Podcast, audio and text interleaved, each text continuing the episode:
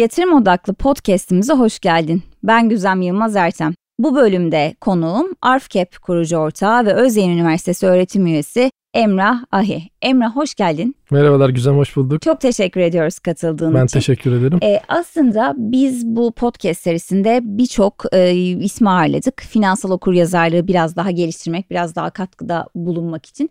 Fakat bu tabirin de altının çok dolu olduğunu söyleyemem. Şimdi evet. dürüst olmak gerekirse böyle biz hep finansal okuryazarlık, finansal okuryazarlık diyoruz ama bununla ilgili ne kadar yazılıp çiziliyor ya da bununla ilgili eğitimler yeterli mi tartışılır. Tabii. Su götürmeyen tek bir gerçek var. Türkiye ekonomisinde hayatta kalmayı başarıyorsanız zaten finansal Çok iyi okur yazarsınız demektir. Kesinlikle Aynen, kesinlikle. Biz bu bölümde aslında biraz e, hayatta kalmayı başaranlara da hayatta kalmayı başaramayanlara da e, biraz piyasayı anlatalım istedik ve seninle olan bölümde de senin de çok uzun yıllardır aslında uzmanlığın olan para nasıl çalışır? Bu sorunun cevabını arayacağız. Yatırım dünyasına girmek, güvenli şekilde yatırımlarını büyütmek için öncelikli adım paranın nasıl çalıştığını anlamak. E, bu konu üzerine de aslında borç nedir, nasıl alınır, birikim nedir, nasıl yapılır, finansal özgürlüğe giden yolda para nasıl büyütülür konularına bu bölümde değineceğiz. İstersen öncelikle hızlıca bir başlayalım. Parayı harcamak ve kazanmak dışında yatırım aracı olduğunu da biliyor muyuz? Evet yani yatırım kelimesini herkese sorsak muhtemelen farklı bir şeyler söyleyecek. Ee, aslında yatırımı ben de derslerde böyle yatırımla ilgili çok e, ders anlatıyorum. Kendi işte danışmanlık da bu konuda yapıyorum açıkçası.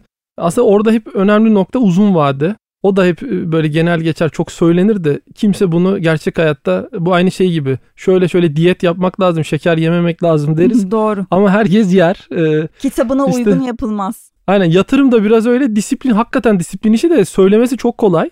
Dile kolay ama gerçek hayatta öyle olmuyor. Halkımız da haklı tabii senin de az önce söylediğin gibi çok dalgalı denizde yaşıyoruz. Bir hafta sonrayı tahmin edemiyoruz. Herkese elindeki paranın işte bir nokta değer aracı olması o değerini korumaya çalışıyor herkes. Tabii ki bu ortamda uzun vadeli düşünmek çok zor. İnsanlara anlatsanız da sadece bir kulağından giriyor öbür kulağından çıkıyor. Ve Türkiye'de mesela derin sulara dalabiliyoruz ama sığ suda boğulabiliyoruz. Boğulabiliyoruz. Öyle de bir tarafımız yani var. Yani öyle bir taraf var. Kesinlikle öyle. Yani hakikaten yatırım işin önemli ve disiplinli kısmı. Ben de birkaç sene fon yöneticiliği de yapmıştım özel Hı-hı. sektörde. Orada insanlar hep anlattığımız buydu. Bizim mesela çok karşılaştığım kendimin gördüğü piyasa zamanlaması, market timing dediğimiz şeyi çok yapmaya çalışıyor insanlar. Ne demek bu? Bu ben piyasanın dibinden gireyim, tepedeyken satayım. Oldu canım. En ucuzdan alacağım, en pahalıdan satacağım. bu kafalarda hep bu var ve bu bekleniyor. Yani bunu çoğu insan tabii ki yapamıyor. Bunu aslında kimse yapamaz. Ben bunun imkansız olduğunu hep söylüyorum herkese. Ama hep bu beklenti var. Ee, şey yok. Düzenli olarak birikim yapayım. O birikim zaman içerisinde bir noktaya gelsin. Bunu biraz oturtmak, alıştırmak çok zor. Fon yönetirken de işte hem bazen böyle müşterilerle toplantılar oluyordu veya şube yöneticileriyle. E söylediğimiz bu oluyordu. Bir tane grafiğimiz vardı hatta hep onu paylaşırdık. Mesela Borsa İstanbul'da her sene en iyi iki haftayı kaçırırsanız e, çoğu zaman mevduatın altında para kazanıyorsunuz. Yani 365 gün değil mi ya? Hadi yatırım günü o kadar değil. En iyi ama, ama o, o senenin en iyi o iki, haftayı kaçırdım. Tatildeyim bakmadım piyasaya. Boşa beyhude heveslere Beyhude heves yani. Bunu da söylemek nokta, yani söylediğimiz nokta şuydu açıkçası. Ya bu işte zamanlama yapmaya çalışırken bir şekilde o iyiyi kaçırırsanız hmm. e, onun maliyeti çok yüksek. O yüzden bu market timing yapmaya çalışmayın. Çünkü fonlarda da zamanlama yapabilir miyiz gibi bir yatırım fonlarından belki bahsederiz biraz sonra. Orada da aynı şeyle hep karşılaşıyorduk. E bunu anlayabiliyorum tabii. İnsanların içgüdüsü ben e, bu kadar uzun süre bekleyemem. Benim o kadar bekletecek param da yok. E, herkesin söylediği bu. E onun yerine belki zaman içerisinde bir birikim yapıp sonra onu bir e, varlık dağılımına oturtup onu böyle yavaş yavaş değiştirmek herhalde en sağlıklısı odur diye düşünüyorum. Ee, ama bunu mesela söylemesi kolay tabii. Gerçek hayat uygulaması o kadar kolay değil. Yatırım için ilk söyleyebileceğim şey bu. Yani uzun vadedeki önem oradan geliyor hakikaten. Çünkü siz bir de bir yerden böyle az da olsa yavaş yavaş para biriktiriyorsanız belli bir varlık sınıfında e, orada artık bu market piyasa zamanlaması sizin için önemini yitiriyor. Maliyetiniz zaman içerisinde daha zamana yayılmış oluyor. E, satarken de karda satma ihtimaliniz çok artıyor ve bu bahsettiğim gibi böyle iki haftayı kaçırma gibi kazalardan da kurtulmuş oluyorsunuz. Bir nokta o. Onu söyleyebilirim açıkçası. Peki şimdi finansal özgürlüğe giden yolda aslında para nasıl büyütülür? Şimdi bu soruya cevap ararken bence şöyle bir yanılsama da yapıyoruz. Yani parayı büyütmek deyince sanki sürekli getirimiz hep mevzuatın üzerinde kalacak. Sürekli kazanacağız, enflasyonu yeneceğiz, enflasyonu beat edeceğiz e, gibi yanılsama içinde de olabiliyoruz.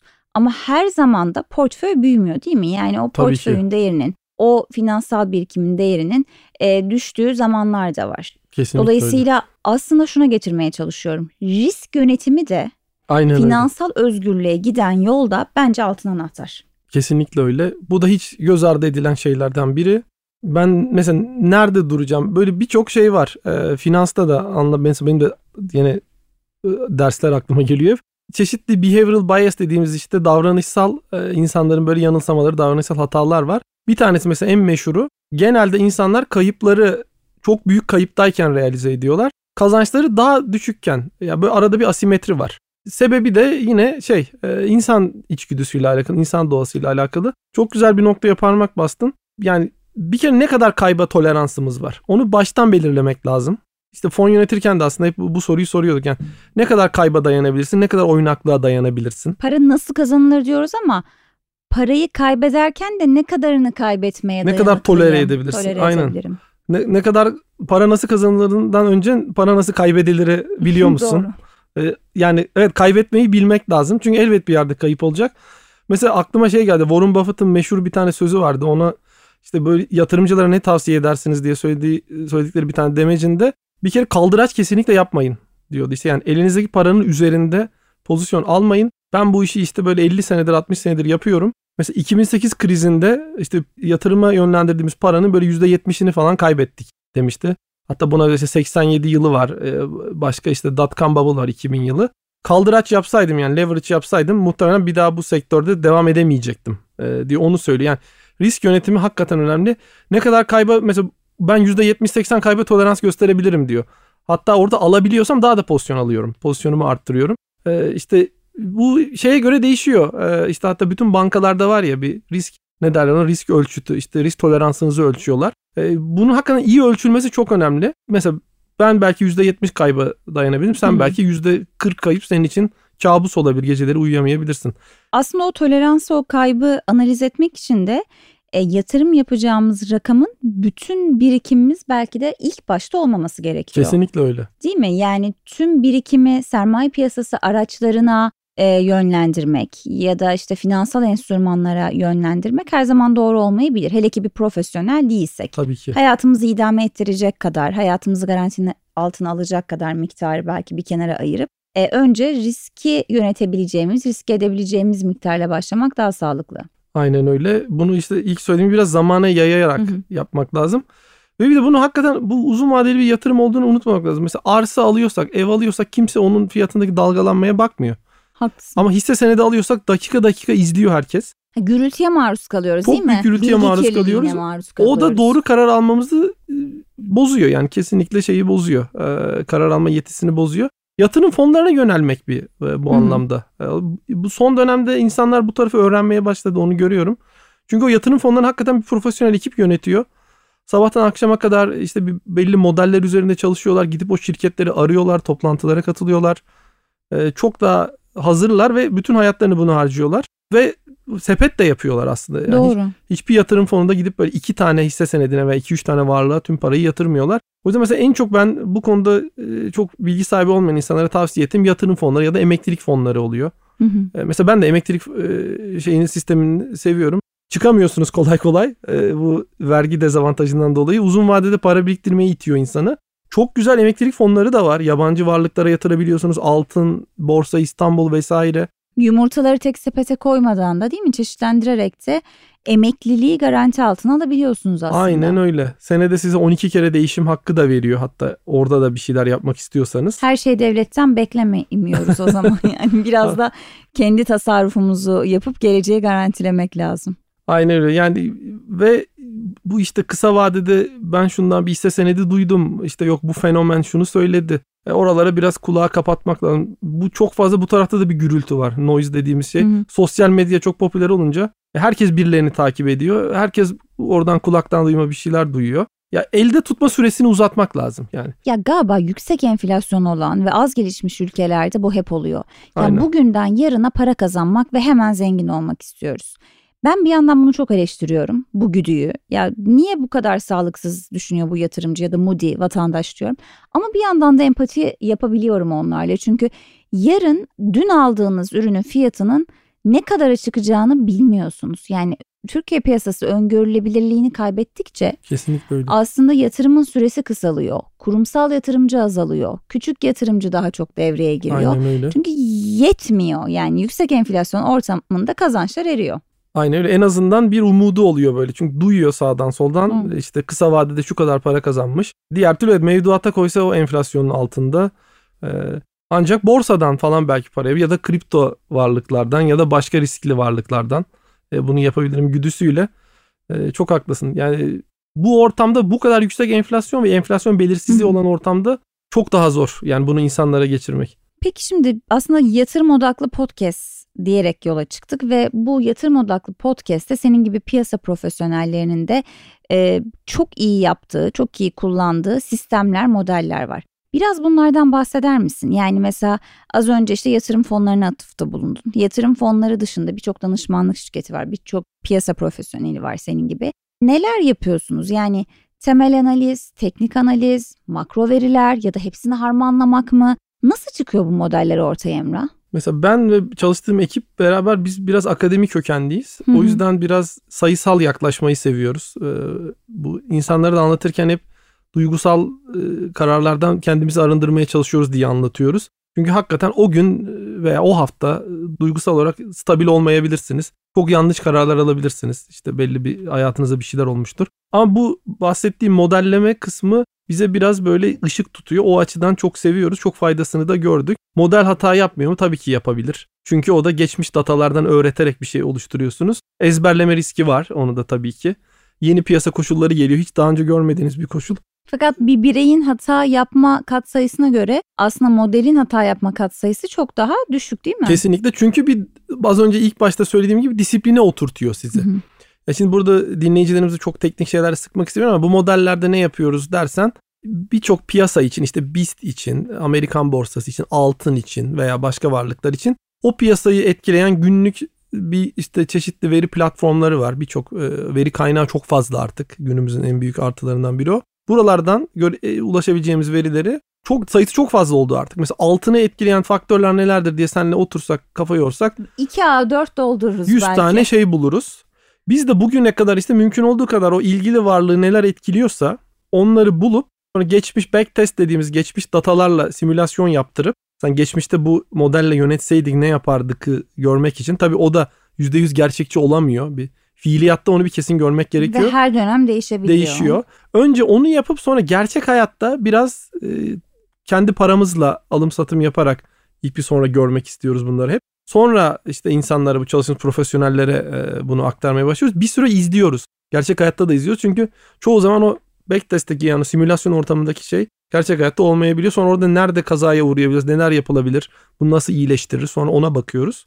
Ama amaç bir insanın saatlerce vakit harcayıp o veriye baktım, buna baktım, şu şöyle olursa olur, böyle olursa yerine bir tane bir sayısal bir metrik oluşturup e, onun bize bir şey söylemesi e, ve en azından hesaplı risk alma. Bazen öyle noktalar geliyor ki modelin geldiği seviye bize diyor ki burada risk artık çok az. Yani burada kaybın kazanca göre çok düşük. Mesela oralardan risk almayı seviyoruz. İyi kötü birazcık bize ışık tutuyor. Yani hesaplı calculated risk dediğimizde hesaplı risk almamızı sağlıyor. Bunun da çok faydasını gördük. Ara ara bunlar bize kaza yaptırıyor mu? Tabii ki yaptırıyor elbette oluyor ama sonra e, en azından onu düzeltip tekrar yolumuza devam etme şansımız oluyor. Diğer türlü sizin böyle bir ekibin karşılıklı konuşup e, kişisel şeylerine dönmeye başlıyor bu iş. E, Bu açıdan çok faydasını gördük. En büyük insanlara bunu söyleyebilirim. Tabii bunun için oturup böyle bayağı bir modelleme yapıp e, işte çalışıp etmek falan gerekiyor ama gençler çok ilgili mesela. İşte Hı hı. beraber çalıştığımız genç arkadaşlar da var. Veya işte derslerde falan da anlatınca çok ilgileniyorlar bu tip şeylerle. Veya işte biraz yapay zeka falan da bu işin içine girmeye başladı günümüzün popüler konularından. E, O açıdan ilgi de görüyor. Faydasını da çok gördük. E, özetle Finansta. AI gerçekten çalışıyor mu? Artificial Intelligence dediğimiz. Yani biz bir miktar yeni yeni böyle son 1-2 senedir e, kullanmaya başladık diyeyim. Tabii yapay zeka deyince ortada böyle bir yapay zeka çılgınlığı var. Kelime olarak çok geçiyor ama nedir bu dersek Herkes... Yani üniversitede Fortran'la MATLAB'i öğrenip ben de yapay zekayla Tabii işte. program yazdım demek istemiyorum. Bir çok... Bu bir yapay zeka değil. Ya da Excel'de yazdığınız bir formül tabii. bir yapay zeka tabii, değil. Tabii tabii kesinlikle. Kendi kendine öğrenmesi Aynen gerekiyor öyle. değil mi? Geçmiş verilerden öğrenip kendi kendine bir takım akıllı sonuçlar Hı-hı. çıkarması lazım. Ee, Yaşım da ortaya çıktı ya. Fortran ne falan diyordur biz dinleyen. Ben daha yaşlıyım. ben de Fortran C hepsini gördük zamanında. Ee, şimdi ben de merak saldım bu arada birkaç senedir işte Hı. mesela Python'da falan bu tip şeyleri daha çok yapıyoruz. Bir miktar işin içinde kullanacağım ama ben şey taraftarı değilim. Ee, bütün her şeyi yapay zeka yapsın. O kendi kendine sonuçlar üretsin. Algoritma alsın satsın. Şahsen onu iyi yapanlar var. Mesela hızlı böyle high frequency dediğimiz hızlı frekansta yani para nasıl kazanılır? Kesinlikle algoritmalarla kazanılır diyemiyorsun. Yapan, Bu her zaman çalışmıyor. Yapan insanlar var ama o biraz daha böyle dediğim gibi high frequency tarafta yani gün içi alım hmm, satımlarla yüksek, frekanslı yüksek frekansta daha çok Anladım. iş görür diye düşünüyorum. Bizim yaklaşımımız o ya benim yaklaşımım daha çok biraz daha orta vade uzun vade bu bahsettiğim modeller de bana en azından ben şu an neredeyim? Risk alabilecek yerde miyim yoksa riskten kaçmam gereken bir yerde miyim? Bu tip araçlar bana yardımcı olsun. Ben biraz o kafadayım. Yani yapay zeka o tarafta çok yardımcı. E ilk başta dedim çok fazla veri var. Yani bunu artık insan gözüyle bu kadar veriyi işleyip onlardan sonuç çıkarmak da artık kolay değil. Burada bu tip araçlara kesinlikle ihtiyacımız var. Ben biraz yapay zekayı araç olarak kullanma taraftarıyım. Ee, belki de yaşım gereği bilmiyorum da e, öyle bir şeyim var, e, görüşüm var. Peki Emrah yavaş yavaş sohbetimizi sonlandırırken o zaman aslında para nasıl kazanılır da benim anladığım iki tane önemli noktaya değiniyorsun. Bir, kaybetmeyi öğrenmek. Kesinlikle. Ve riskleri yönetmek. İkincisi de herhalde disiplinli olmak. Aynen öyle çok güzel Duygusallıktan uzaklaşmak Nasıl kazanıldıktan önce nasıl kaybedileri bilmek lazım. Ne kadar kaybedebilirsin? Kaybedince e, neler yaşayacaksın? Onu bilsin insanlar ondan sonra kazanmak daha kolay oluyor ve disiplin ve biraz orta vade uzun vade mümkün olduğu kadar çok büyük fark yaratıyor. Çok teşekkür ediyoruz sana. ARFKEP kurucu ortağı ve Özyeğin Üniversitesi öğretim üyesi Emrah bizlerleydi. Ağzına sağlık. Ben çok teşekkür ederim. Görüşmek üzere. Odea.